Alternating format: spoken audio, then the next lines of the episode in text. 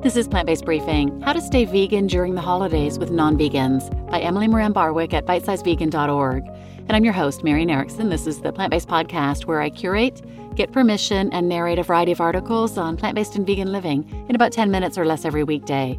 I am thrilled to have permission to narrate content from bitesizevegan.org. Her website is amazing. She's got all kinds of videos to educate vegans and non vegans, and even some videos targeted towards children. So I highly recommend following her. Check out her website.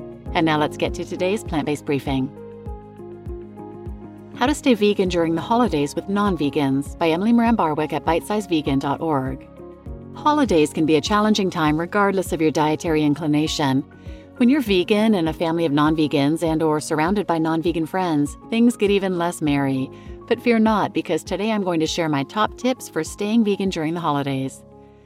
While you always have the option of not eating with your family and friends for the holidays, if you want to be with loved ones who still eat, well, loved ones, hopefully these tips can help. For more resources on social situations, non vegan family interaction, and holiday recipes, see the videos linked below. Now let's jump right into my Vegan Holiday Survival Guide. Note, these tips are designed to help new or existing vegans who have or want to spend the holidays with non vegans, but don't want to deal with arguments, debates, or familial World War III. They are not to excuse or condone the tradition backed slaughter and consumption of innocent beings, nor suggest that vegans should tiptoe around and cater to the desires and comforts of non vegan friends and family. Some vegans do want to preserve relationships, and some just want to make it through and get out of there. This is for you. Tip number one tell them. If you're going to be visiting family or a gathering of friends, make sure to inform your host that you're vegan and what that means. Be specific, but not overly complicated. Informing ahead of time helps avoid the awkward and potentially insulting experience of refusing to eat anything you're served. Tip number two contribute. Offer to bring your own dish to share. This can help lighten their load and ensure you have something to eat, with the added bonus of helping non vegans see just how tasty vegan food can be. Tip number three pre fill. If you're sure there's not going to be much for you to eat and bringing food doesn't feel right, eat your meal beforehand and stick to safe sides at the gathering, but watch out for the sneaky non vegan dishes we'll discuss soon. Tip number four don't freak out. Social gatherings and family gatherings in particular are already stressful for many of us. Add in vegan angst and the heartbreak and frustration of seeing loved ones eating loved ones, and it's easy to lose your cool. Try to stay grounded or numb out.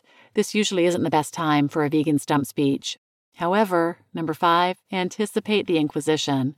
It's very likely that you will receive questions about veganism. Be prepared with grounded, factual answers.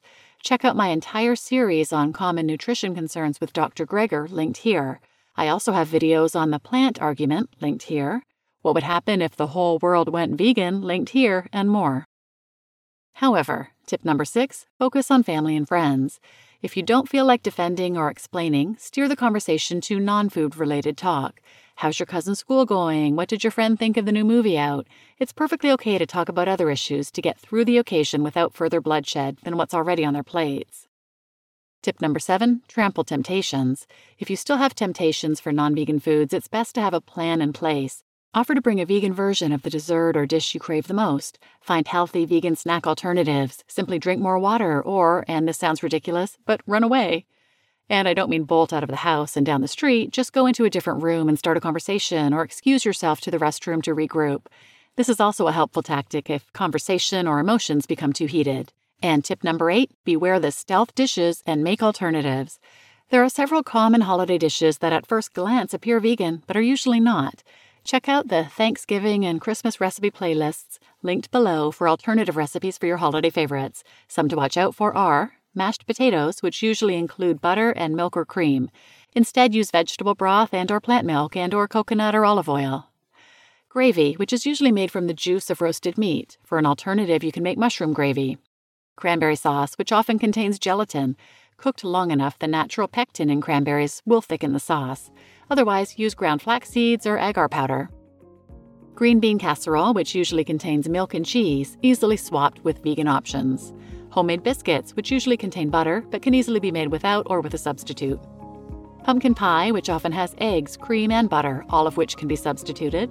And stuffing is usually baked in the gutted out body cavity of a turkey carcass. Instead, don't bake it inside the gutted out body cavity of a turkey carcass. Maybe use a casserole dish. If you found this guide helpful, please share it to help others during the holidays. Now go live vegan and veganize your holidays. You just listened to How to Stay Vegan During the Holidays with Non Vegans by Emily Moran Barwick at bitesizevegan.org. And I'm your host, Marian Erickson. Please share this episode with anyone who might benefit, and thanks for listening.